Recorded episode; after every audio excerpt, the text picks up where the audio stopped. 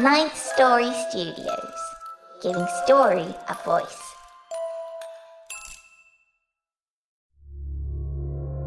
This podcast is part of the Dark Myths Collective. Visit darkmyths.org to discover more shows like this one. The darkness awaits.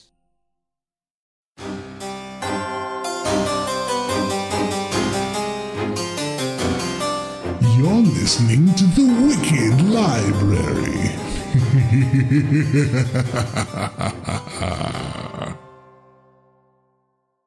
With the Lucky Land slots, you can get lucky just about anywhere. This is your captain speaking. Uh, we've got clear runway and the weather's fine, but we're just going to circle up here a while and uh, get lucky.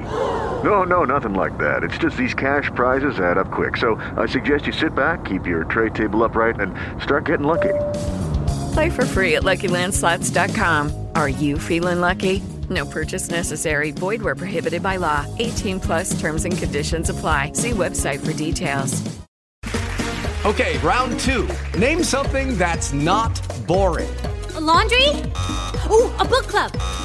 Computer solitaire, huh? Ah, sorry, we were looking for Chumba Casino. That's right. ChumbaCasino.com has over 100 casino style games. Join today and play for free for your chance to redeem some serious prizes. ChumbaCasino.com. No purchase necessary. Void where prohibited by law. 18 plus terms and conditions apply. See website for details.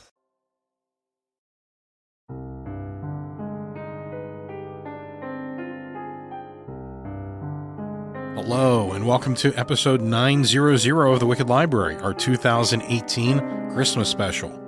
I'm Daniel Foytik, and I thank you for listening.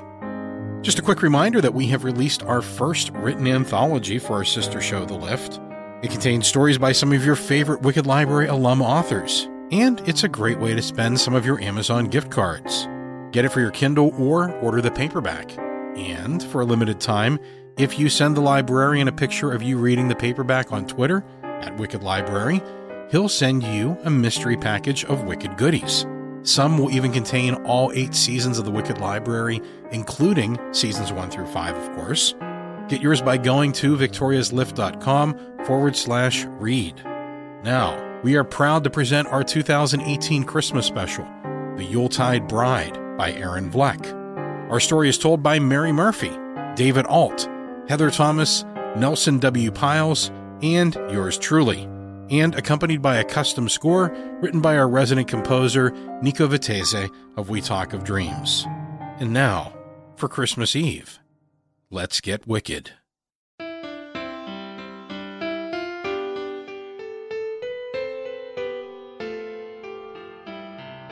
Happy holidays, kiddies! It just wouldn't be a holiday special if there weren't a warning in the beginning of it, would there? Nope. So here we go. Another Wicked Library content warning. You'd think they'd learn. Oh well, let's see. There's violence, check. Gore, of course, check. Adult content, check, check. It's just another way of saying that if you're a sensitive listener, then you probably shouldn't be listening.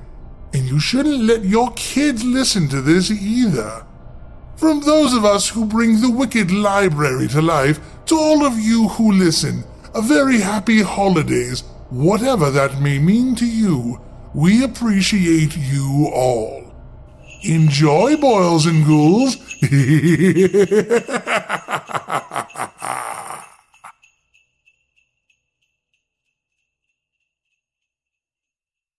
One. At least two feet of snow blanketed the ground when I stepped off the six o'clock train in Rhinebeck. My university studies were behind me for the Christmas holidays, and I was eager to abandon myself to the innocent hysteria of childhood on my parents' Hudson Valley estate. My mentor, Mr. Geoffrey Sykes Vermillion, was also in the States this season, and I hoped if time permitted, I'd be able to introduce him to the family before we had to return to London. From the icy platform, I watched as the last of my fellow passengers were bundled into carriages and sleighs, and found it quite strange that James was not there to greet me. His kindly face and jovial way had always been a delight for my brother and me when we were little. And we savored the stories and sweets he showered us with. I knew he'd be coming by sleigh with Juniper, and Minerva, and Rain. So I took cover where I could. And a few minutes later, the sound of bells, muffled by the falling snow, floated through the trees, and our horses trotted into view.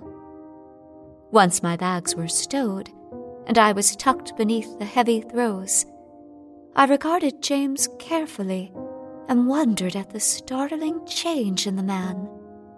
It'd only been since summer that I'd seen him, and yet he was nearly unrecognizable. The cheery disposition was replaced with a sullen furtiveness, and the once bright eyes, now dark and nearly concealed beneath his broad fedora, refused to meet my gaze.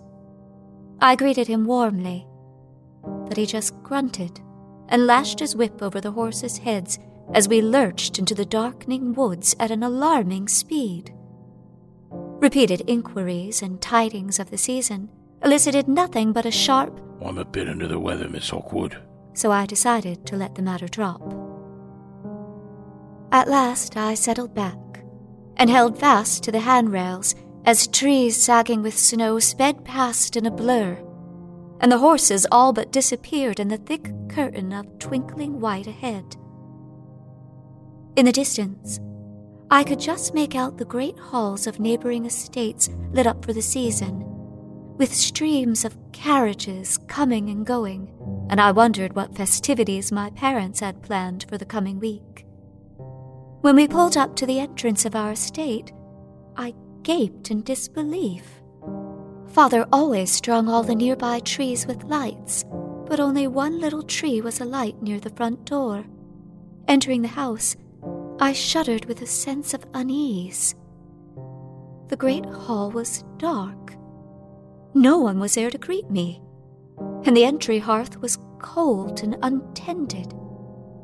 Without a word, James lumbered up the stairs with my bags and disappeared from sight. I wandered through several rooms, but no one was there. Fearing some terrible mishap, I called out in alarm. In here, Audrey.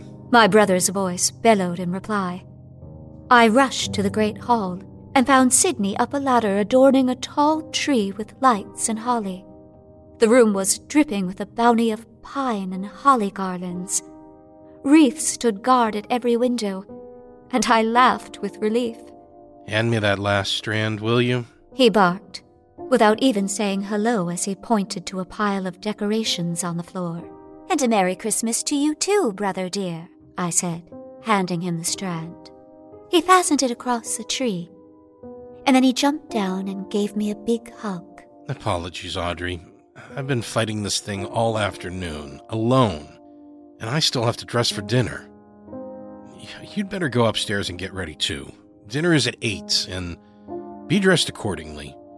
You may be on holiday, but the rest of us have to keep up the appearance of things. You'll be meeting Layla tonight, he said, lowering his voice with a gravity I hadn't thought possible in my precocious younger brother. Who on earth is Layla? I asked, with a puzzled look. You'll see, he said, bounding back up the ladder with an armful of holly. And when she becomes your sister in law, well, then you'll know why we're all so completely enamored. What? I exclaimed. You're to be married? Go dress, Audrey, please, he added, a weariness I hadn't detected before, almost slurring his voice. Of course. But where are Mother and Father? Mother sadly has taken to her bed. She's not been herself. Father is overseeing Clara and company in the kitchen. Go now so you can be down when Layla arrives. I want you to make the right impression. I just stood there. Me? Make the right impression? I, who from the earliest girlhood delighted in the most styled and sophisticated affectations of dress and manner, was being warned about making the right impression? I left Sydney and went straight to my mother to see what on earth had come over the place. 2. A single candle burned on the side by my mother's bed, and the heavy curtains were drawn against the night. Mother, I inquired softly. Who is it? Came the feeble reply. Sydney, is that you? No, it's Audrey, I replied, rushing to her side. Mother, what's wrong? Audrey? Yes, I'm here, Mother. I could hardly keep back the tears. My mother is a remarkably beautiful woman, strong and outdoorsy, and always in perfect health. But I barely recognized this gaunt grey spectre. Audrey? My daughter? Yes, I cried, horrified. Audrey, why don't you ever come to see us? It's been years since you've set foot in this house. She chided, finally opening her eyes and looking at me, her eyes bleary and unfocused. Years? Mother, it's only been five months. I was here in July for your birthday party. You can't have forgotten. Oh, I see. Well, I'm very tired now. Have that woman in the kitchen. What is her name? Clara, I said, thoroughly stunned with dismay. Oh, yes. Clara. Have Clara bring me some broth and bread later. Now I'm so tired, I. Please, just go. I left her and went in search of my father. Sydney and his precious dinner and my good impression be damned. Father! What's wrong with Mother? And hello! I demanded, as I strode through the kitchen door and saw them all, even my father, moving around sullenly preparing a huge feast. My father in the kitchen, helping prepare the evening meal? Father! I yelled when he didn't look up. Grabbing his arm, he finally seemed aware of my presence. Oh, Audrey, my darling girl, he said, embracing me with his usual bear hug. But his body felt strangely limp, like he too was gravely ill. What's wrong with Mother? I asked again. Your mother is under the weather, poor old stick. Has been for a fortnight. Dr. Agarn has been having the devil of a time, can't make heads nor tails of it. Has her on bed rest and broth for the time being. I've been off my game as well, and the others, hmm, He muttered vaguely. not as bad as your mother. With the wedding and all, we're just a bit under it for all that's worth. He said, carving a leg of lamb. I noted that Clara hadn't even looked up to greet me. Father, stop. Come talk to me, I insisted, dragging him into an adjoining room. Sit and tell me everything. What wedding? And who is this Layla person? I've been gone five months, and it seems like all hell has broken loose here. Yes, well, Sydney, your brother. He began, his voice trailing off. I know very well who Sydney is. But who is Layla? And most of all, why have I heard nothing about her until now? I live in London, father, not Timbuktu. You can write, you can call. I've had no word from you beyond a handful of notes.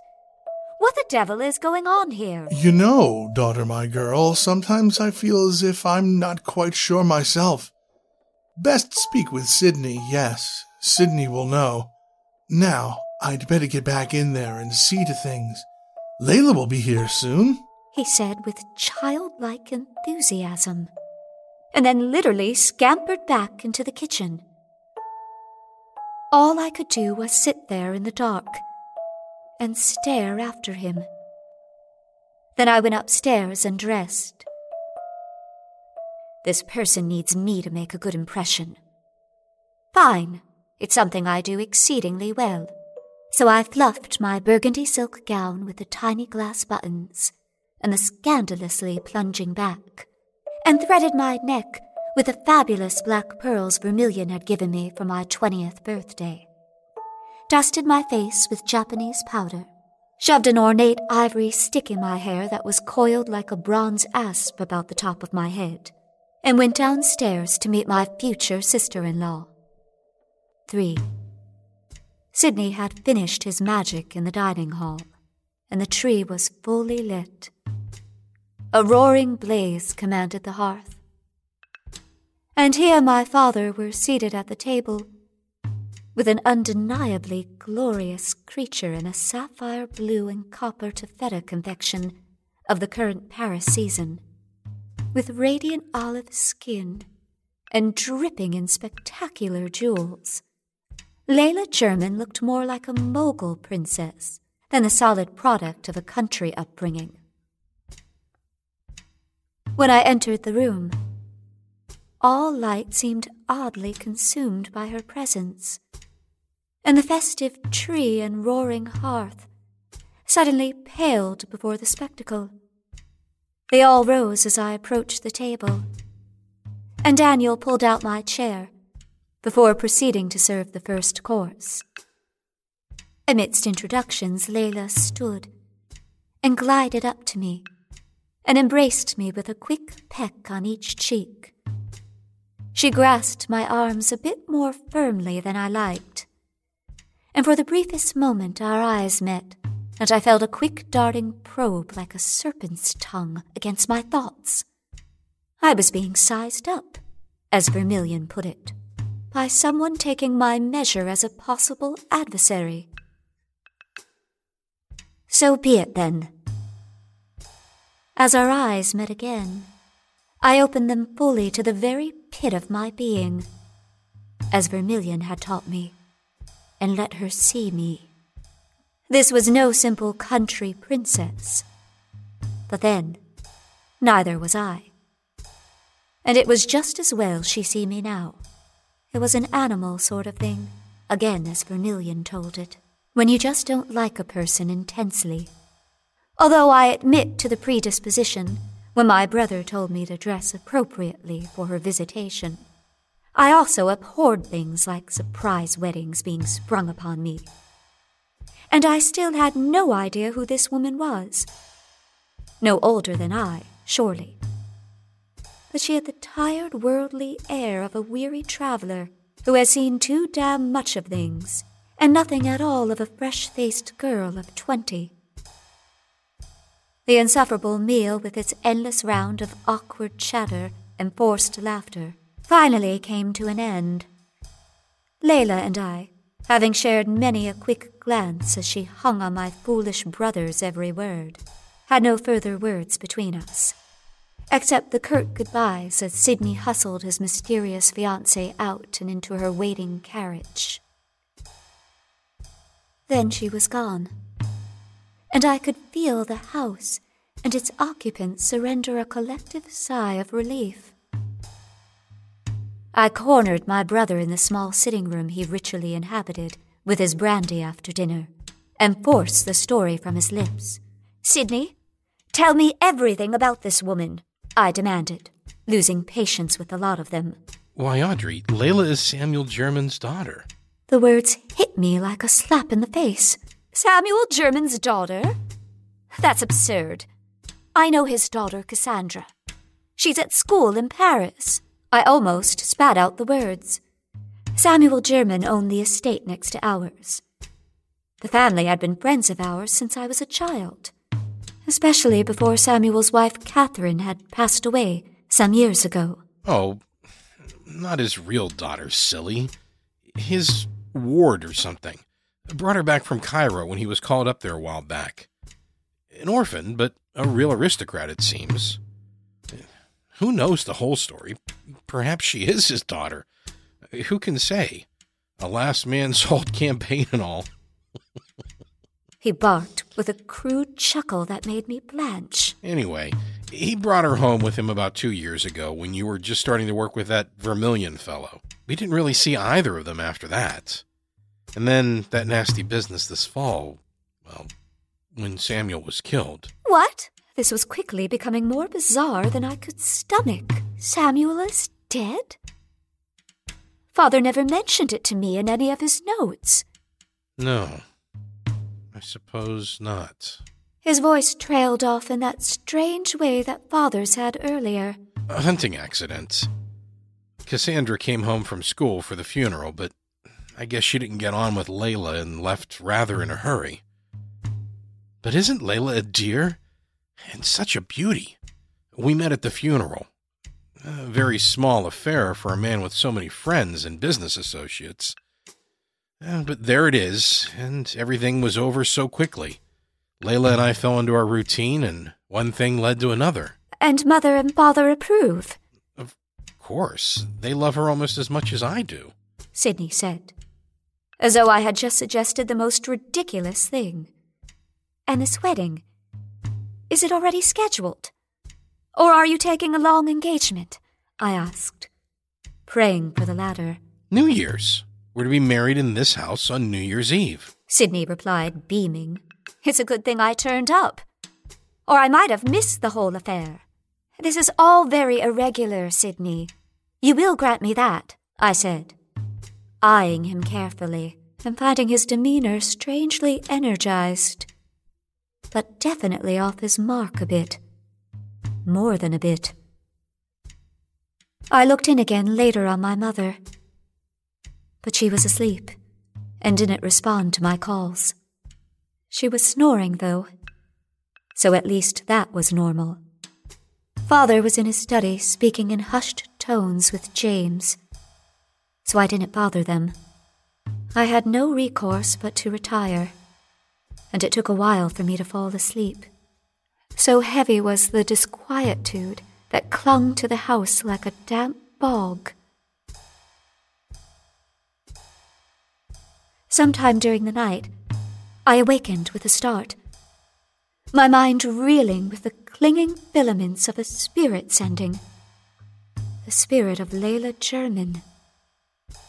It was like a furtive, salacious touch, horribly intimate and quickly withdrawn but leaving the psychic impression of a dark stain upon my skin. I got up, dressed, and went down to the stables. I moved quietly and saddled Pygmalion, a dark steed known for his silent ride and complete obedience. Then we were off toward German Hall and whatever was passing for the lady of the manor these days. I wished that my mentor, Geoffrey Sykes Vermillion, was with me, on what I was quickly coming to think of as a caper of the sort right in his line. Vermillion is a man you can count on in damn strange situations. He had taken me under his wing and begun to train me in the arts and sciences of his trade in the arcane, and to my mind, I was making remarkable progress. Vermillion had lived rough on every continent and studied deeply under the tutelage of lamas and monks, sorcerers, savants, magicians, mages, and mendicants. All matters of the occult and esoteric sciences of the current vogue, and those long abandoned and all but forgotten, were his purview. Whenever anyone had such troubles as utterly confounded them beyond the usual channels, that is to say, with spirits and such, and the popular mesmerist who invaded the better drawing rooms these days. It was Vermillion who was invariably called in. He was known to make quick work of those denizens of the subtler realms who insist upon invading the lands of men, and to expose those charlatans who preyed upon the more gullible or desperate believers in the occult. Vermillion kept a handsome set of rooms in London and maintained a large country estate as well I had come to work for him two years ago as a scribe, but soon gleaned what he was really up to. I begged him to take me on as his apprentice in all his subterranean doings, and he agreed straight away, and we had been at it ever since. As luck was also currently on my side, Vermillion was in New York with distant family for the holiday. Regardless of what my early morning reconnaissance turned up, I was determined to call Vermillion at first light. 4. Pygmalion carried me swiftly through the snow covered meadow.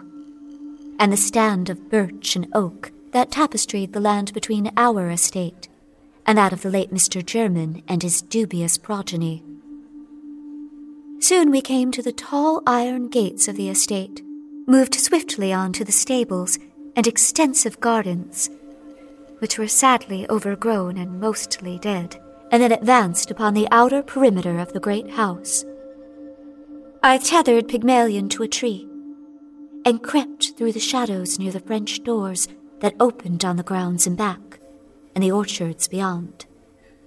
I had taken the precaution of dressing all in black and donned pants for the occasion, so I was confident I would remain undetected so close to the silent house. It must have been well past two o'clock, but there were still many candles lit in the downstairs library. So I peeked in through the leaded glass panes of the nearest window. What I saw almost caused me to cry out, and the girl I had been prior to my association with Vermillion would have surely done so, and most likely fainted. A massive swarm of shadows cavorted across the walls and ceiling of the library, as though the mistress of the house entertained a hundred guests. Two things deterred me from this assumption. One, there wasn't a sound, not a whisper, not a clink of glasses, no laughter or hushed conversation. The second peculiarity was that Layla herself stood in the middle of the room.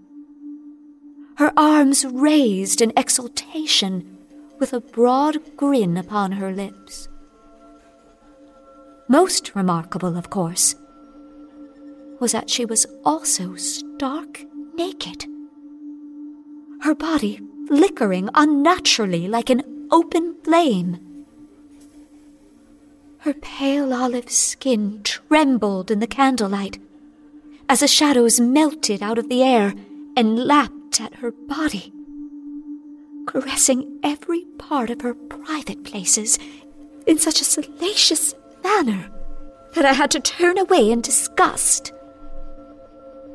I staggered back to where Pygmalion was tethered, climbed into his saddle, and rode back to Hawkwoode Hall.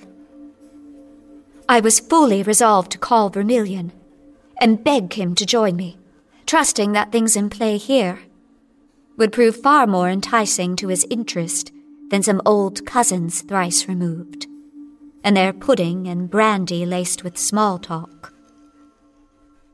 5.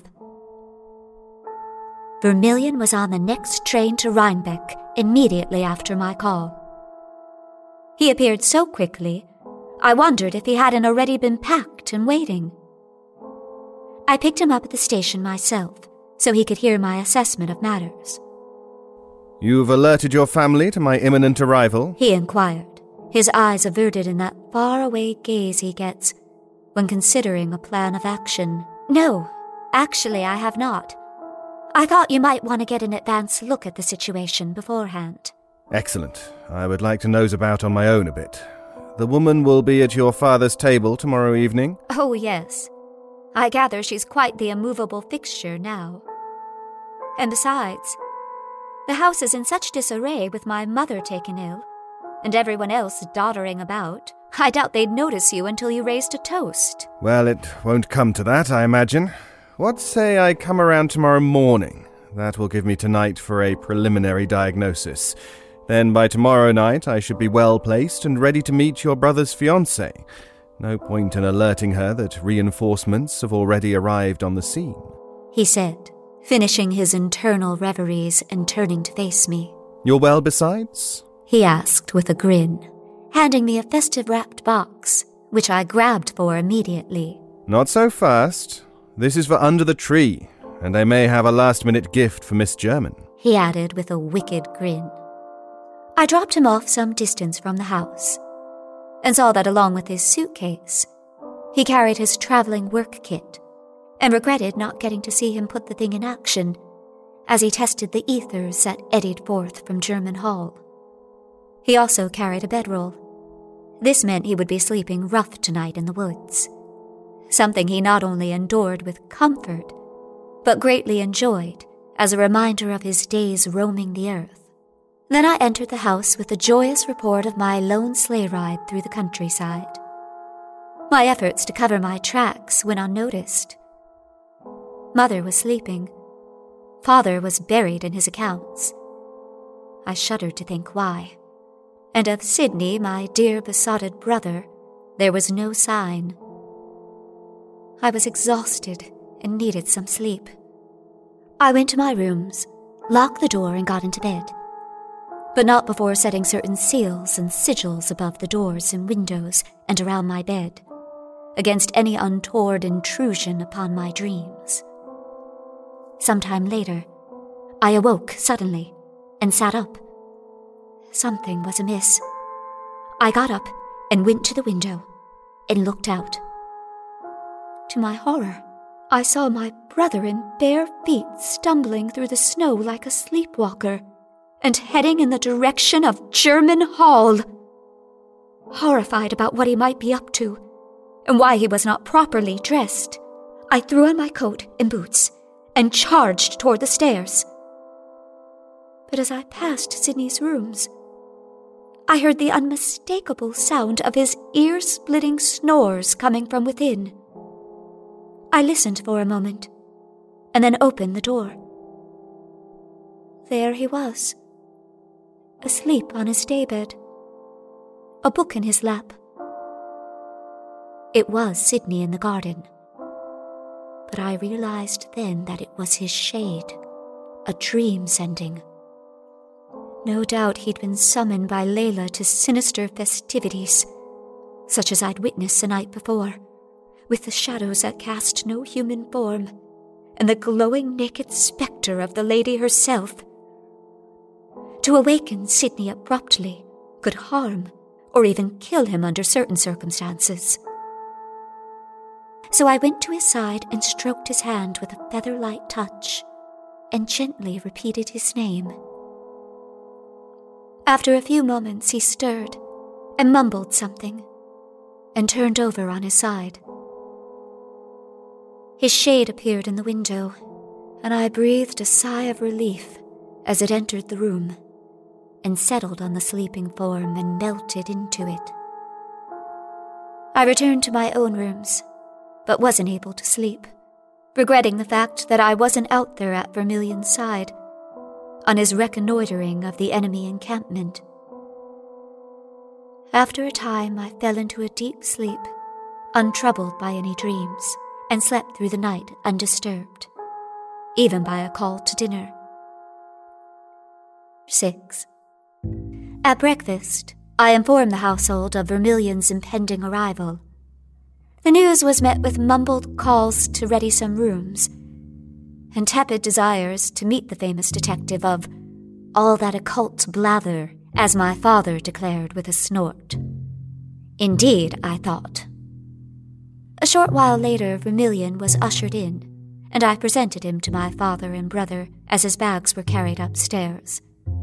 All except the working kit which he kept firmly in hand. As father and Sydney wandered away after the brief introductions, Vermillion cocked his head and followed them with his eyes as they disappeared from sight. Well, they're a royal mess. And your mother? The same. Let me show you your rooms and then we can go to the gardens, I added hastily, anxious to hear what he discovered at Jermyn Hall. Yes, I'd love to see them, he replied, getting my meaning. If you need to freshen up from your journey, I said with a smile, I'll meet you at the library doors in half an hour, and we can take a leisurely turn among the grounds. After a brief stroll making small talk, because my brother was wandering about, and Clara and James were picking fruit. Vermillion and I sat on an old stone bench, my mentor chomping on an Asian pear, and me fuming with impatience. So, what did you learn? Did you see her? I hissed.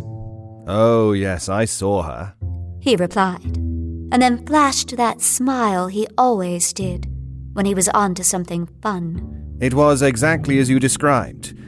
In the library, the unhuman shadows, the unnatural undulation of her body, the ethereal quality of her skin, the dead silence surrounding the place, and then, of course, the feel of things. He paused for a moment before continuing in a more animated tone. I'll meet her tonight at supper. Oh, yes. We'll all be there. Then tomorrow night is Christmas Eve, of course. We'll have carols and eggnog after dinner, then the opening of gifts. Perhaps some games, a nightcap, and then off to dreamland, such as it might be for each among the party.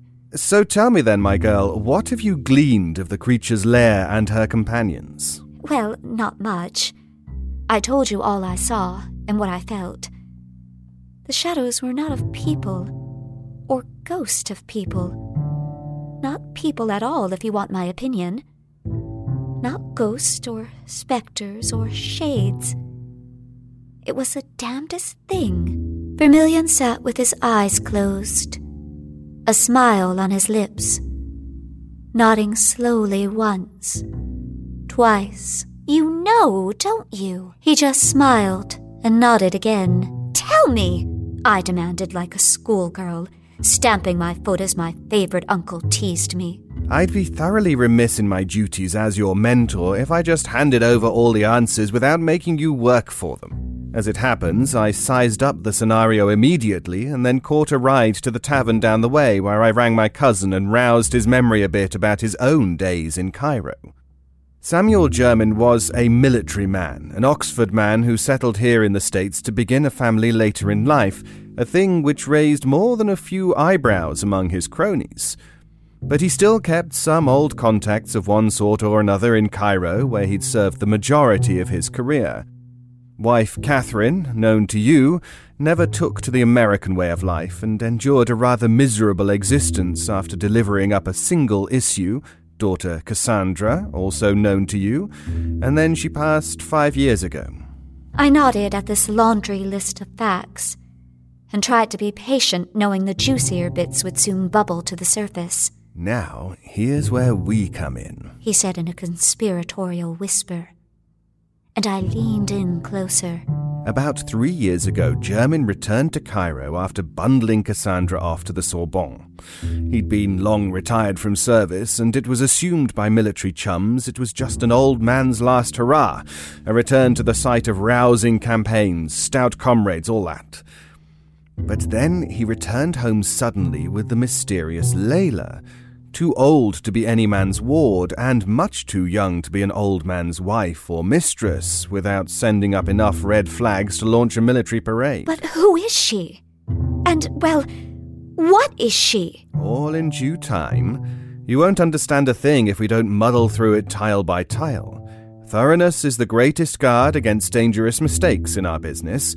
I knew exactly what sort of creature we were dealing with the moment I laid eyes upon it and beheld its lair but what I did not know was whether it was foul or fair.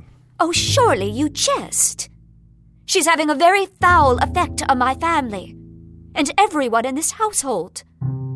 She groped me with her mind, and that display in her library. Monstrous. Surely you jest, Vermillion. Oh, Audrey. You must learn some subtlety. Any time there's a commingling between the creatures of different worlds, there will always be some discomfort when they crash up against one another and vie for the upper hand for survival. It's the same for foul and fair creatures in the world and out of it. I had to determine if this creature was of the good sort or the other kind. I have gone a fair way in my determination, but I must meet her tonight and touch hands. Her reaction to me will say a great deal.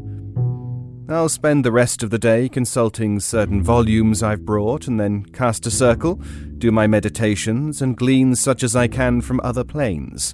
Now off you go, play the dutiful daughter, and inform me when dinner is to be. We dress formally, I presume? 7. All eyes looked up as I entered the dining room on Vermillion's arm. You want a good impression, my dear? I thought, smiling towards Layla. Behold!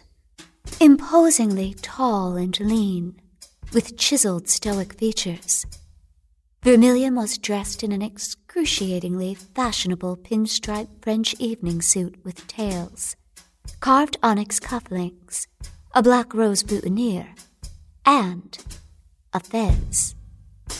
For my part, I was caparisoned for battle in a dozen yards of dark green velvet, trimmed in black sable and matching cloche, with Vermillion's black pearls spilling over my bodice down to my waist.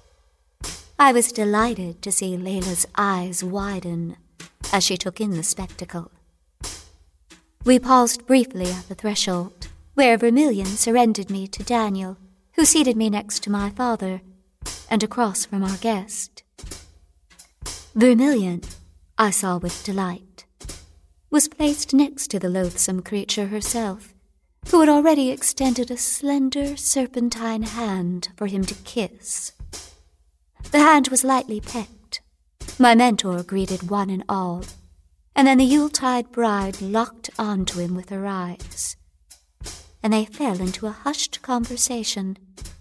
I noted Vermillion's side glance at the woman as she spoke, his left hand on the table, index finger extended toward me.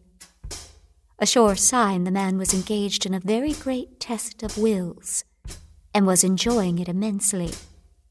My father and Sydney were babbling about horses, while Vermillion and Layla were occupied, which left me to devote my full attentions to the leek soup and hot bread, all quite delicious. But still, my eyes remained on Vermillion and his companion. Then, the strangest thing happened. I had experienced this sort of thing before in Vermillion's presence on his numerous cases. But it's always a shock, like jumping into a swimming pool on a very hot day. Father and Sydney sat utterly motionless, staring into their soup. Daniel stood before the sideboard, his hands in mid slice of a wedge of cheese. And Clara halted, similarly frozen in the doorway. A sudden chill wind blew over my arms, and I shuddered. Vermillion shot me a glance, and I remained in my seat. The candles and hearth paled and almost died, and the cheery glow was replaced by a flood of shadows that poured in through the windows and crowded around Vermillion and Layla their eyes still locked in some struggle I could barely fathom. My heart pounded in my chest, and I almost forgot to breathe as I steadied my gaze on the strange scene before me. The long, sinuous shadows darted through the room in a twisted frenzy, like great black sharks diving and bumping against Vermillion and their mistress. They paid me no mind and for all I knew, I was completely invisible to them, as were my father and brother, who had slumped in their chairs, and the others in the room who visibly sagged where they stood. I have no idea how long this went on. Time ceased at that table, and eons of time marched slowly by. I narrowed my gaze on Layla's body, which flowed like quicksilver Vermillion had taken her two hands in his own and held them tight. She seemed to struggle momentarily, but then she sat up straight and solid as a reed. Layla leaned forward suddenly into Vermillion's face and brought her nose up to his. A terrified scream from my mother's room broke the silence, and without thinking, I leapt out of my chair and ran to her. She was breathing heavily and sweating from a severe fever, thrashing violently from side to side. She tried to sit up and then fell back in a swoon. Soon she breathed easily again, and her forehead was cool as the fever rapidly receded. After another couple of moments, she slept naturally. Raised voices from the dining hall broke my concentration on my mother, and I raced back downstairs to see my dinner companions all standing and staring at Vermillion, who had blood flowing from his nose. My father and Sydney appeared thoroughly confused and were apologizing and fussing profusely over Vermillion, who brushed their concerns aside with a wave of his hand. Layla blushed and begged Daniel to call her driver to bring the carriage around, as she wanted to leave immediately, wasn't feeling well. Apologies to Mr. Vermillion. No idea what came over her, and more vague muttered chatter of the like. He gave me a quick nod, and I knew all was well in hand. I think we should make an early night of it, Vermillion announced, in a tone I recognized as the command voice. Not so much a suggestion, but a firm declaration of what unequivocally was to be. Sydney returned moments later from seeing his fiancée off, and he and my father readily agreed that it had been all too much and that they were exhausted. But what had been too much? Something I missed while I was seeing to my mother, the strange trance that had swallowed the room. Had they not even heard my mother's blood curdling scream? It seemed no one except me had. Not even Daniel and Clara questioned me about the plaintive cry from on high, and my hasty departure from the table, where I noted later I'd even knocked over my chair. As I turned to head upstairs, Vermillion caught my arm. Not you. He whispered in my ear, as the others wandered off. Join me in the study for a brandy. We adjourned to Father's study, where a fire blazed and I told Vermillion about my mother's strange turn, and he nodded. I know what we must do. First, what further have you learned from your meditations on the nature of this creature? Well, I believe she is a creature, and not a hapless human spirit, lost between the worlds in some sad wandering. What else? This woman is not her true form. And yet, she seems perfectly human to me most of the time. As for her lair, well, the library has been redone to affect the Egyptian motif. Sumptuous rugs, lamps hanging from the walls, tapestries thrown about, statuary of the usual type. All from German's travels, I assume. Good, you're getting close. Layla has bedecked the hall to remind her of her ancient home. But there's one other artifact that seems to have gone astray from the collection. Have you by chance seen an ornate engraved bronze box with a large emerald and unusual glyphs worked into its lid? Why, yes. It's in my mother's bedroom at this very moment. German gave it to her. But what has that to do with this wicked creature? Audrey, add up everything you've said to me. What is the land of her origin? Egypt, I replied, as the truth emerged from the fog, and I began to feel a bit like a fool. Very well then. Name this creature. What is it? I thought for a moment, and then sighed, blushing in my own stupidity. A jinn. A jinn. Quite right. But she's not wicked. Wait. He said, raising a hand as I moved to protest. Think, if you will, for but a moment. All that you've experienced with me thus far in our cases has involved rogues and scoundrels from the other world and beyond. He explained, and I nodded. I'd always assumed that all such creatures were evil. Demons of one sort or another. Now imagine yourself to be such a creature, beautiful, powerful, free, and unbound. He began with excitement, as though he possessed the greatest fondness for these denizens of the other world. Imagine that you're trapped by a very wicked man who believes it's his right to pilfer the world of its treasures. Imagine that this includes the world's creatures, as we know it does among this sort, both animals destined for the hunt and those without corporeal form bound and made to serve. Feel yourself trapped, Audrey, in an ornate bronze box, compelled to remain inside unless the master of the box releases you to take a human form for his pleasure and to do his bidding, all of which is utterly loathsome and reprehensible. You're bound to the box by the glyphs of your true name and the names of your noble tribe and glorious ancestors. I blanched at the prospect, my head reeling with the strange humors that had taken over my family, and trying to make sense of this creature. In my communication with Layla, I saw the whole sad and sordid affair.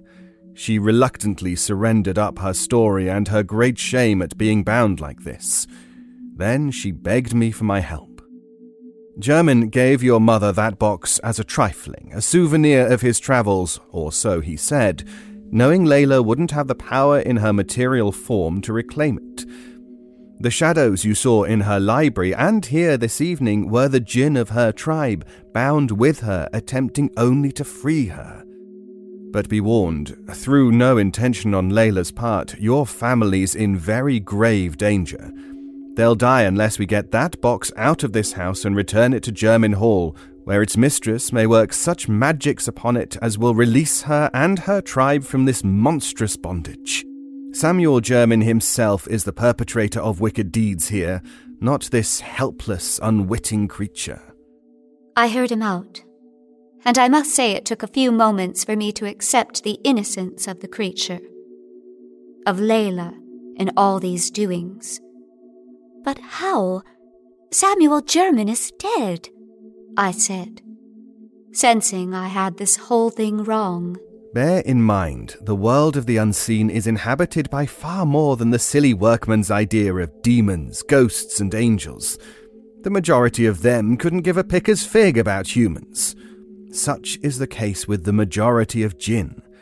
Although the evil ones take perverse delight in luring man to his destruction, the disembodied spirit of human evil is far more destructive than a menagerie of bane fairies. Regardless of the creature or its natural inclinations towards humankind, they all burn so much brighter than do we. Their nearness bleeds us of our energy, our vitality, and our lives, if we do not first become their slaves, drunk on their proximity that intoxicates like an infernal wine. This is what has befallen your family and the household staff. But I fear we will uncover a much darker mystery when we proceed to Jermyn Hall. But what does Layla want with Sydney? Why this marriage? A ruse, nothing more, an excuse to get close to the box. Layla is a Silat jinn. Her kind can easily take human form and maintain it for lengthy periods of time, but they don't possess their full powers when wearing the flesh. We'll sleep on this tonight and on the morrow devise a suitable excuse to make off with the box and return it where it belongs. Sleep well, my Audrey, he said, enclosing with a kiss on my brow and a hasty retreat from the study before I could question him further. 8. I couldn't sleep and rose several times to look in on my mother and listen at Sydney's and father's doors. The place slept peacefully, and a certain frenetic energy that had held the great house in thrall since my arrival seemed somewhat abated, if not wholly lifted. To make use of my wakefulness, I went to the small library adjoining Vermillion's rooms and perused his books. I found a copy of the Koran the chapter on the jinn clearly marked with a satin ribbon, and several impossibly old hand bound volumes on the same subject. In Vermillion's distinctive hand on yellowed onion skin between the pages. The jinn hadn't been part of my education thus far, and I welcomed the opportunity to broaden my esoteric horizons. As I poured deeper into Vermillion's translations, a wave of pity came over me for Layla's plight as I began to understand the many types of jinn and their different natures. I hoped we would reach a hasty conclusion to this matter, and that father and Sydney wouldn't muck things up and get in the way. I had no idea what Vermillion's methods would yield, but I assumed the creature, Layla, would be unharmed as a result. I was up and dressed before sunrise and went down to an early cup of tea. settled in the breakfast room with a steaming pot and a plate of my favorite scones. I was soon joined by Vermillion. So, here's the story. He began brightly, lifting a scone from my plate. You've told me about this mysterious box belonging to your mother and its unusual encryptions.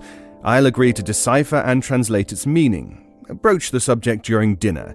It'll be late enough for me to abscond with the thing to my rooms to concert certain volumes I have that will prove germane to the task.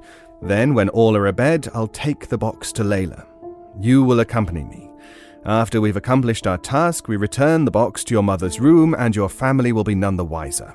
Understood? Yes, I said, barely able to contain my excitement. Will there be anything, you know, to see?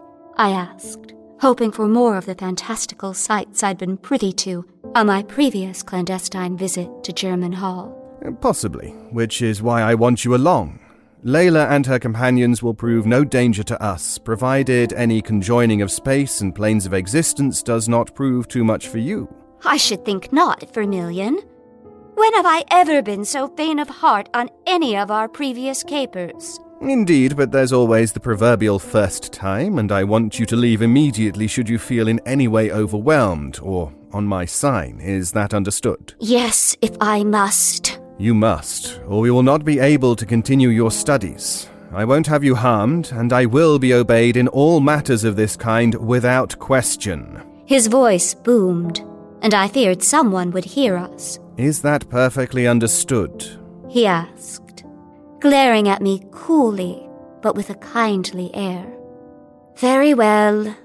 From the hall, I heard the tramping of feet as the others plodded down the stairs. 9.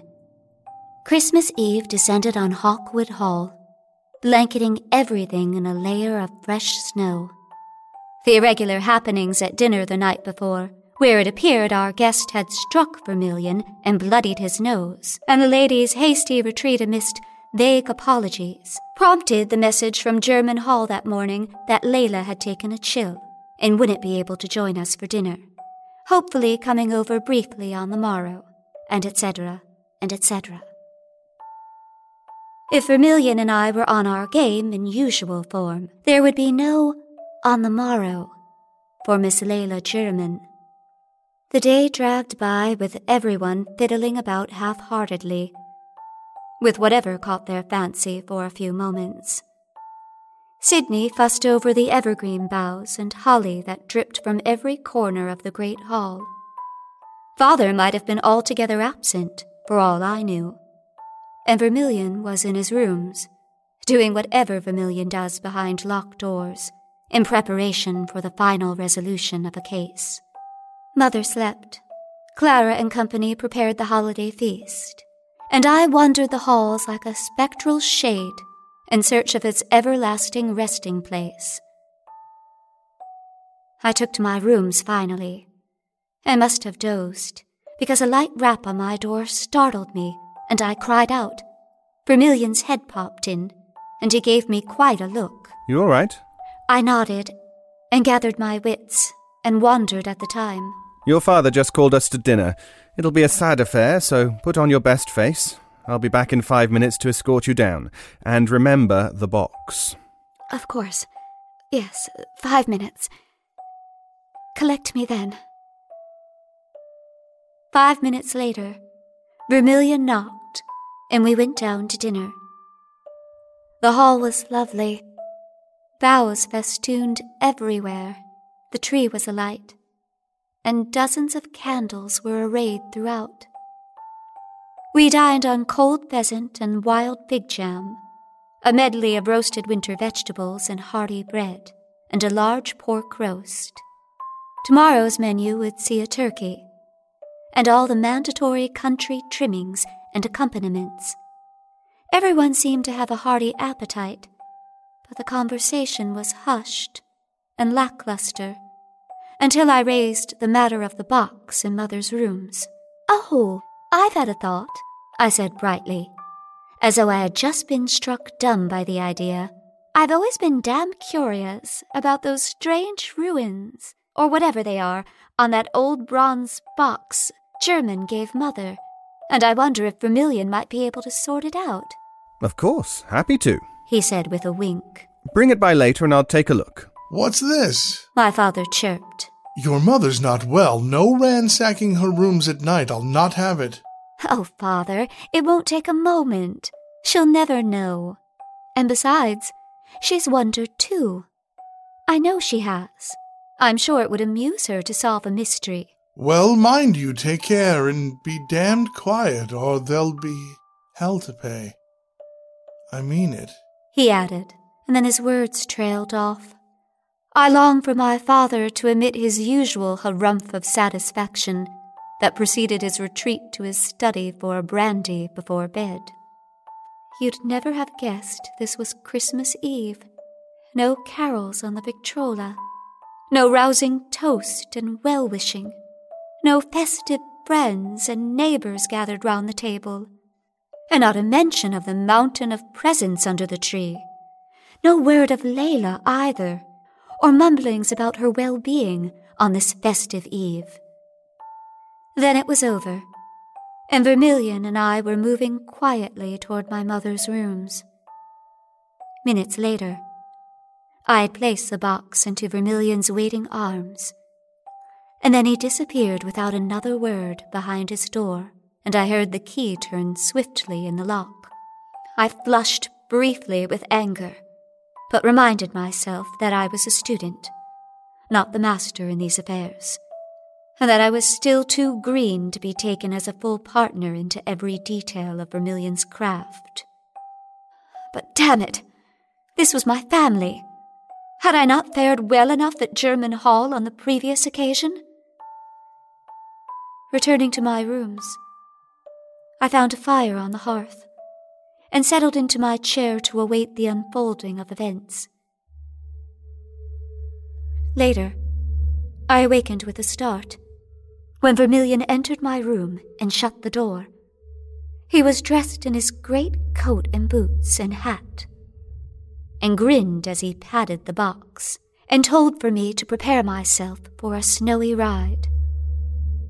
Then we slipped downstairs and made our way out of the silent house. In the stables, we saddled Pygmalion and Ramses and led them away from the cobblestone courtyard so our departure wouldn't raise any alarms. As we rode, Vermillion brought me up to speed on his findings. This is quite a tale, Audrey, much more than I had imagined at first cut. There is a monster here, but it's not that poor creature passing as Layla Jermyn. He pulled his horse up and regarded me closely, and I could see a look of disgust on his face. As I surmised, Layla is a jinn, a Silat, one trapped in Cairo and brought here by Samuel Jermyn against her will to do his bidding in whatever sick and twisted campaigns he might devise. Do you know, this creature and her entire tribe were enslaved by Jermyn and compelled to exterminate many innocent people in Cairo. He then sacked the victims of their valuables, people and jinn alike, and kept Layla ensconced in this box. The other jinn remain loyal to their queen and never leave her side, appearing only as shadows when she communes with them, as you saw the other night in Jermyn's library. Samuel Jermyn was a monster in his private life, like so many of his kind are, hidden behind the carefully curated veneer of a polished gentleman, but free behind those appearances to pursue his despicable appetites and pastimes. He was a loathsome creature, responsible for his wife's death, and who knows what travesties against his daughter, who was forced to flee the continent to be free of him. I sat there atop Pygmalion's noble body in shock, about to lose the contents of my stomach over my saddle, when Vermillion continued. So, we must be off. This creature has been awaiting our help for much too long. We must finish the horror that have animated that house for far too long. When the creatures are free, the truly dark business of our work will begin. But I have all the tools we'll need right here, he said, raising his beaten leather kit bag in front of my face, his mouth a grimace of determination. We must be quick about it. There'll be no time to waste getting back to Hawkwoode when our work is finished. Then he dug in his heels and urged Ramses on to a quick trot. 10. Jermyn Hall rose menacingly, like a wall of black palisades through the trees, and I could see lights in every room and shadows dancing in the windows. I shuddered as I recalled those darting spectral forms as they caressed Layla's body and her exultation in their midst, and steeled myself for further encounters with the jinn. Our approach was known to the dwellers in the hall, and soon Layla herself appeared on the large terrace off the second floor study. She made no sign to us, but stood watching and then disappeared into the house as we reined in and leapt from our saddles. We made for the front door, which already lay open, and Vermillion charged across the threshold, several paces ahead of me. I scrambled after him, watching as without hesitation he headed for the library, as though long familiar with the place. Vermillion flung open the great carved oak doors, and we were immediately bathed in pale yellow light. Despite my heavy coat, I was trembling with the cold, or something like it, threatened to shake my insides loose. Countless times I had been with Vermillion on his cases, and was used to the presence of things from the unseen worlds spirits, and many another denizen. The proximity of such specters always caused a chittering cold that clung to my bones, but never anything this violent that seemed to rack me to my very core. I wondered what we were up against, especially in light of Vermillion's insistence that Layla was the victim in these doings. Barging into the library behind my mentor, I saw the room was swarming with the fluid serpentine shadows that leapt and entwined Layla's body, as on the previous occasion. Vermillion paused briefly to take in the scene. Then he threw off his coat and placed the carved bronze box onto the oak table. He opened the lid and then stepped away. Layla twisted sharply around to look at us, her features flooded with joy. She ran to the table and lifted the great carved thing and thrust it into a knot of writhing shadows above her head. The dark figures were sucked into the box, and then the lid slammed shut, and Layla tossed it into the air. A moment later, there was a horrific explosion, and the room rocked and shuddered as with a mighty blow. The box seemed to freeze in midair for a second before exploding into a million shards. Then it all disappeared before the fragments could even reach the floor. Layla, now fully corporeal again, raced up to Vermillion and embraced him. He smiled at her, but they said nothing. Then she wavered and burst into flame before springing into the fireplace. Then she was gone, leaving the room empty of shadows as Vermillion and I felt a peaceful emptiness descend on the place. Well, I said, catching my breath, that wasn't as difficult as I thought it would be. Let's leave this place and get back to Hawkwoode, I added, both relieved it was over without mishap, but somewhat disappointed that it was all over so quickly. I halted when I saw Vermillion standing still, his head slightly cocked as if listening to something very far away, the look of rage returning to his face. Not so fast. I said the trial was yet before us. We needed to clear the place lest those jinn be made to further serve the darkness that is swallowing this house. To the cellar. That's where the festering core of this matter still lives and threatens to spread beyond these walls. We must strike without hesitation. Vermillion cried as he cleared the door and headed for the staircase. 11. I almost collided with Vermillion at the top of the stairs, leading down into the gloom of the cellar. I wondered why he'd paused. But then I saw a faint glow in the darkness, and was hit by the hideous stench that rose upon a noxious mist that obscured the cellar floor. What? I hissed. But Vermillion hushed me with an angry glance. Then he slowly descended the stairs, and I followed.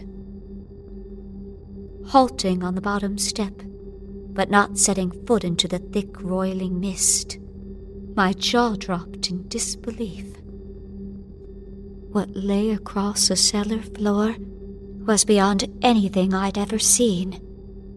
An oily gray fog rose from the floor and eddied and coiled like a living thing whose gentle undulations displayed a foul probing sensuality that made me cringe. I realized how very sheltered Vermillion had kept me from the more menacing elements of his work, and suddenly felt like a novice, only used to table rapping and seances gone awry. I shuddered to think how much more outre my mentor's doings might be, when I noticed he was muttering something and working his right hand in a series of intricate sigils over the floor. Then he stepped into the mist, and it instantly recoiled from him and retreated to the center of the room, where it rose up as a standing pillar. Within the smoldering mass, a dark, twisting shape emerged from what looked like an ancient, unhollowed grave, reeking of the charnel pits and the decayed rot of centuries. Vermillion continued to wade through the mist, and it continued to part before him, like some sinister Red Sea. My mentor motioned with his right hand for me to remain on the stairs, and I complied without protest. A faint moaning seeped into the room, as if from a doomed ship crashed upon the rocks. Within the column of mist, a black spiral obelisk, some ten feet in height, appeared before us. Vermillion approached the thing and laid the palms of his hands on its smooth surface.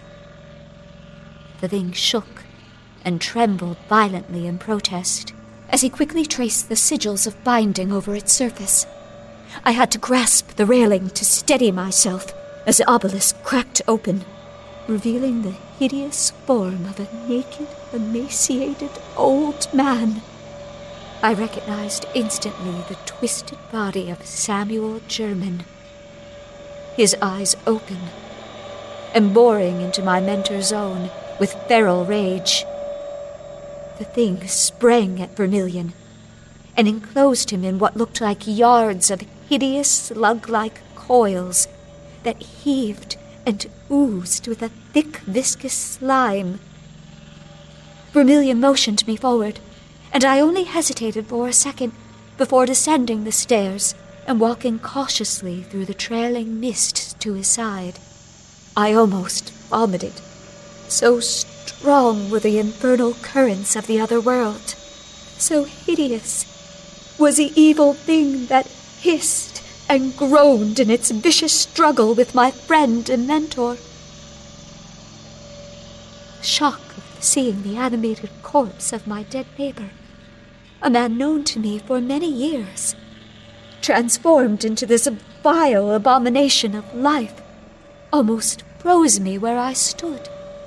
Before either of us had time to act, Samuel Jermyn's body melted further, enclosing Vermillion's body like a moon cursed cocoon. Only the Jermyn creature's head retained some gelatinous, misshapen form, with two infernal bloodied eyes commanding the face of the thing. My mentor just stood there, his eyes still locked on the Jermyn creatures.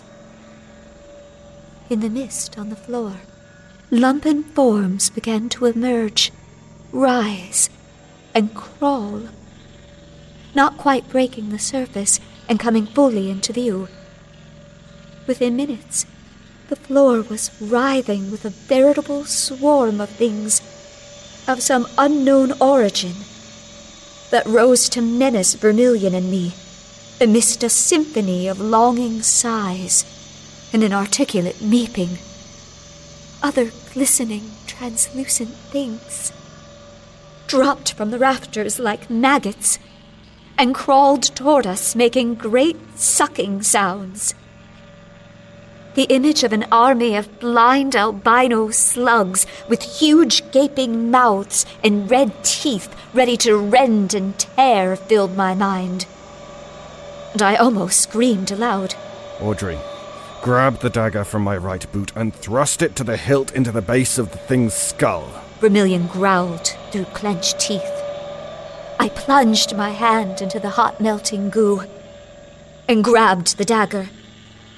The muck biting like ice to the very bone of my hand. I held my breath and grasped the hilt and pulled it forth amidst a horrible sucking sound and prepared to bury it in the rubbery white thing that crushed Vermillion tighter by the moment. I saw with horror that the place indicated was right over Vermillion's heart, and I froze. I realized then that this was no ordinary dagger. It was the ancient Tibetan ritual blade that was normally in Vermillion's working kit, in its own carved box and silken wrappings. The thing had no proper edge along its bronze blade. Its real power resided in the sacred text carved into the bone hilt. Inscriptions that, at times, and in the right light, seemed to flow over the surface of the thing with a sinuous life of their own.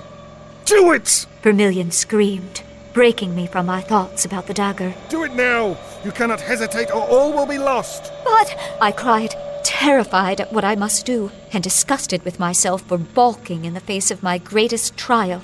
Audrey! Vermillion's voice brought me around as a delicious consuming fire flooded through my hands from the blade and filled me with an unimaginable power and purpose. I screamed in ecstasy, and without thinking, took the dagger in both hands, raised it over my head, and brought it down sharply into Jermyn's neck, ripping it from side to side and almost severing the gibbering lumpen thing that passed for a head. Immediately, there was a terrifying snarl and a roar that almost shattered my eardrums. Overhead, near the ceiling, appeared the ghost like image of a huge, magnificent black tiger. The Tibetan spirit tiger. Vermillion's familiar. The thing opened its huge, toothy maw over the Jermyn creature's head and bit it clean off and swallowed it whole. I expected a tortured writhing of agony, but the slimy form lost cohesion, and a rushing torrent of gelatinous yellow slime poured from the gaping wound over my hands. Then it collapsed into the mist and was immediately devoured by the heaving slug things that a moment before had been its minions and slaves. Amidst the cacophonous wail of vile feasting, and the tittering of postprandial delight. I must have blacked out. When I awoke, I don't know how much later, the mists were gone, and a cool, fresh breeze filled the chamber, from where I could not guess. Vermillion was holding me where I lay, and all was clear and clean within the cellar the hollowed out spiral obelisk that had been the cocoon of Jermyn's monstrous transformation, lay shattered in a heap on the floor. When I came around, Vermillion drew a silver flask from his travel work kit and poured the contents over the shining black rubble. It sputtered instantly, as if burned by acid and burst into flames. Then it too disappeared from sight. Vermillion motioned me to return upstairs, and he followed me into the dark entry hall. The house seemed so very sad now. Quiet, empty, and bruised. I wondered what would become of it, and what my dear friend Cassandra Jermyn, the only surviving member of the clan, would be told. As if reading my mind, Vermillion spoke as we mounted the horses and started back to Hawkwoode Hall as the first rays of the Christmas dawn pierced the horizon. There's no reason to burden the girl with any of this. Layla is gone. There's no trace of anything amiss in the hall. Her father is dead and in his grave since fall. Of that other thing that was and was not Samuel Jermyn, nothing remains. I'll return discreetly tomorrow and clear things on the subtle planes, and that will be the end of it. Jermyn was a very foul and evil man. He made slaves of any living thing he could, and he came to a suitable end for his troubles. Those held in thrall in this house are free to return to their hidden places jinn, Layla, the abominations that occupied the cellar, and the remains of whatever Samuel Jermyn had made of himself. All gone. There remains only the story to be told to your family. Layla has disappeared, leaving no word. Why? What of her impending marriage? And the destruction of the box will need to explain its disappearance. Vermillion's voice recited these topics like they were an assignment. And somehow, I knew they were. Well, she did strike you, I began. Perhaps she couldn't bear the humiliation, and feared my family would cast her out. The story has merit, I suppose, I added. Doubtful, but praying to avoid too many awkward interviews with my family. And how will we explain that we are privy to this information? Well, we'll see when the time comes what is required. Vermillion said brightly, his usual controlled demeanor and command once more. Wait, I said, pulling up Pygmalion. You're not going to try that command voice on my family. He looked at me sharply with a grin. Of course not. But I can think on my feet, and I'm never less than a good step or two ahead of the minds of ordinary people. Apologies to your family, but they are. Very well, all right. But they're good people. You haven't seen them at their best, I can assure you, with this damnable malaise that's gripped them. And what about that? You said that was Layla's doing. Will they recover now that she's gone? Audrey, Layla and her jinn were being bled dry by Samuel Jermyn and his acolytes in the cellar. To survive, they had to feed where they could, but the energies they feasted upon were absorbed by Jermyn as he struggled to complete his transformation. But what was he to become? I gasped, my mind reeling with disgust. We'll never know, really, although I have some suspicions. But I doubt it was anything like what we saw in the cellar. And that box, that was no gift to your mother. It was Layla's binding box, and Jermyn had to secrete the thing in a safe place that Layla would never find it. As to their recovery, I cannot say. He said, and then urged Ramses on towards the house.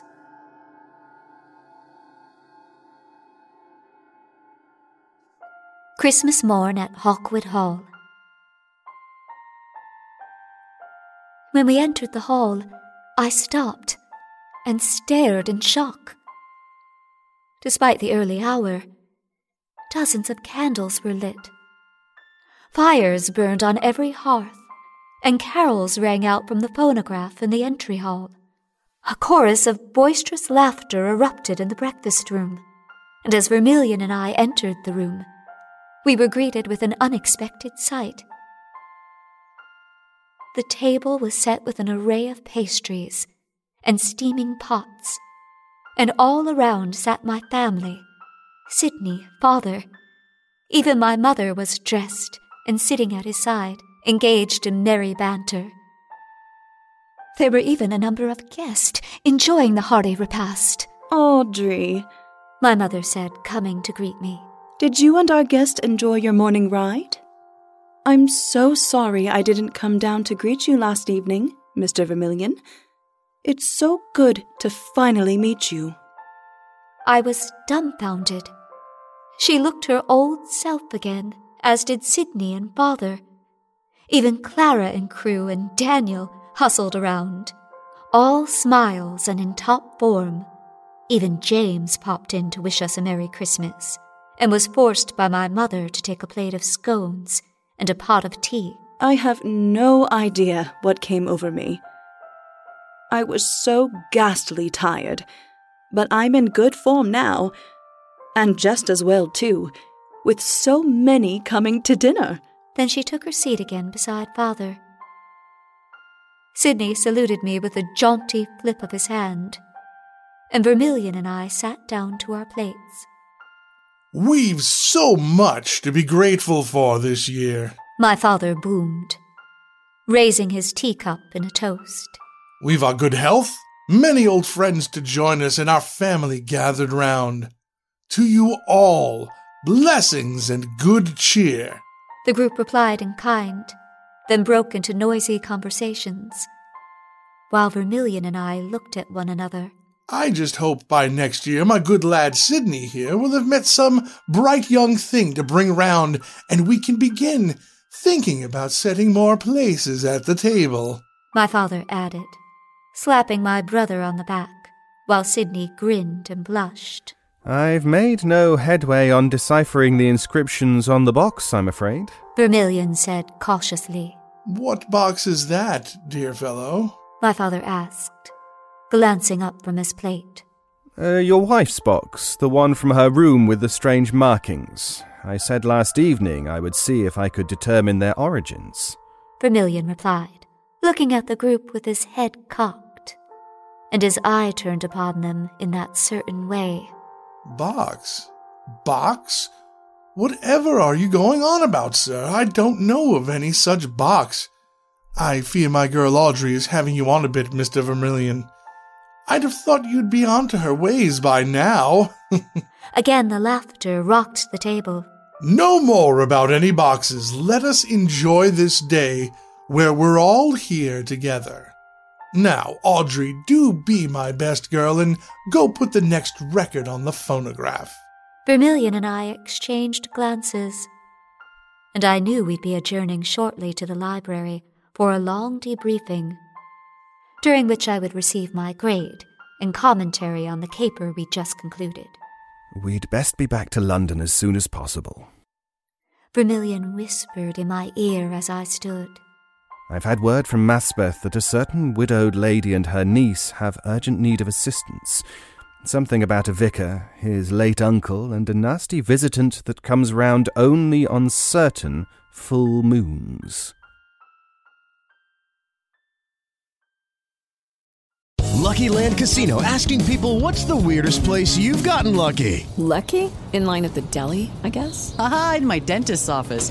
More than once, actually. Do I have to say? Yes, you do. In the car before my kids' PTA meeting. Really? Yes. Excuse me, what's the weirdest place you've gotten lucky? I never win and tell. Well, there you have it. You can get lucky anywhere playing at LuckyLandSlots.com. Play for free right now. Are you feeling lucky? No purchase necessary. Void where prohibited by law. 18 plus. Terms and conditions apply. See website for details.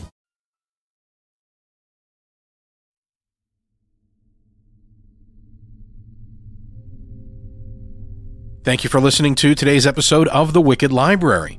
The Wicked Library is a Ninth Story Studios production. NinthStory.com. Complete credits and full show notes, including links and information from today's episode, can be found on thewickedlibrary.com. You can also find links to our Twitter, Facebook, and iTunes pages. Until next time, go ahead, leave the lights on. It makes it easier for Santa to find you.